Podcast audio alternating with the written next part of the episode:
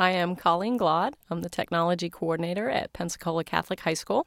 And I'm Michelle Bourgeois. I'm the faculty professional growth specialist at Pensacola Catholic. And our school is part of a diocese that spreads from Pensacola to Tallahassee across the panhandle in Florida. We are one of the two high schools, and our school is a grades 9 through 12 high school.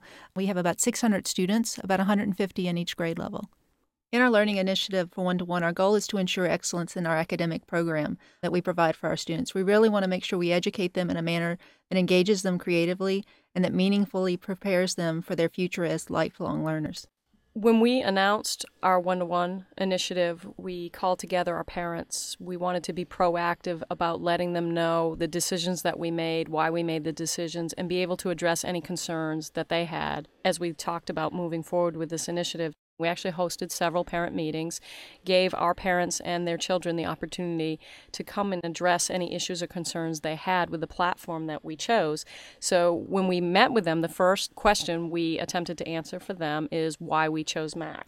It's a platform that has built in tools that the students can use not only to learn, but to engage creatively in their curriculum. So they're not just sitting hearing passively about something, but they're actually creating and interacting with the curriculum in a way that they couldn't without this laptop. One of the fallacies we were able to dispel early on was our students already were able to live in our environment in a Mac world, create documents with Microsoft Office on the Mac, then go home, work on their PCs at home, and bring that same document back to school. So, the thought, especially at the high school level, I think that's a common misconception that if a student has a Mac in their hands, they're not ready for the professional or the business world. And without question, our parents realized that no, everything we were doing before in the PC platform has now actually been taken to a higher level. They can still work with the Microsoft Office suite. They are learning everything they need if they take on a career that's in the professional or the business world. But now they see the added value to what they can do beyond that the multimedia, the other applications, and the seamless integration of those applications that we're able to bring into the classroom projects. Our tuition program that we currently have at Catholic High School, we charge a monthly rate for the tuition. Parents pay one fee for their tuition. With our laptop program, we felt parents were familiar with our tuition program, familiar with the way that worked, and so we decided the laptop program, looking at research, looking at what other schools had done, that when we set up our laptop program, we wanted to set up the same type of laptop lease fee. We had two choices basically. We could charge a separate fee beyond and above the tuition fee that parents are expecting and used to paying, or we could roll it into one lump sum and increase our monthly tuition that we charge our parents and our students.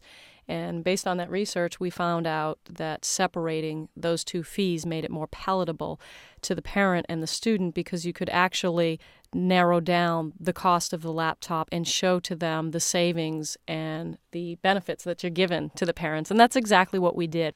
So when we looked at the cost, we were actually looking at the parents and saying, we're going to charge you what it's going to cost us, not a penny more. So when you look at that payment, know that you're getting all of this value. And our cost ended up being $39 a month for 48 months. And being able to break that down to show them here's the cost off the street, here's the value added, and here's what it's going to cost you really put the whole financial aspect to rest for our parents.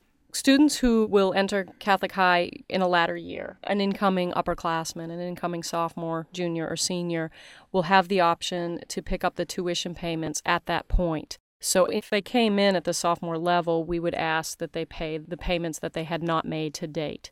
So every child at the senior year will have the option to pay the 48 months of payments. And if they do that, then they can buy out at a dollar. And if they choose not to, then they've only paid their $39 a month for the months that they've actually used the computer.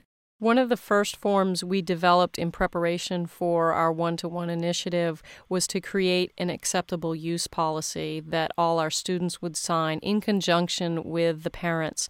And it addressed areas of concern for both teachers and students at school as well as at home. To make sure our students knew how to actually take care of their laptops, we developed a care and maintenance plan for them. So, what are the tools and the strategies they can use to make sure their laptop is there and ready for them in every class for every learning situation? Another document that we felt was very important to make a part of our one on one initiative was a laptop contract, a document that specifically spoke to areas of concern that other schools have had to experience over the course of dealing in a one to one environment, all the way from ownership, making it clear that our school owns the laptop, therefore we can manage it and take care of it, ensure that it runs the way it, needs to run in order to enhance the learning process. The laptop insurance agreement was a document that we looked at creating based on the advice we gained from other schools that have gone to a one to one rollout. So, in this agreement, we spelled out very clearly the option for parents to purchase insurance or to declare that they choose not to, and the provisions that insurance policy will provide for them. For any school that's thinking about putting together a one to one solution, the one tip that we can give them is don't underestimate the power of research and planning. Take the time to think it through. Take the time to make sure you know what your outcomes are, to know why you're going into this program. And then take the time to look at what other schools have done successfully and unsuccessfully so that when you look, you have open eyes and a clear vision of where you want to be when this program begins.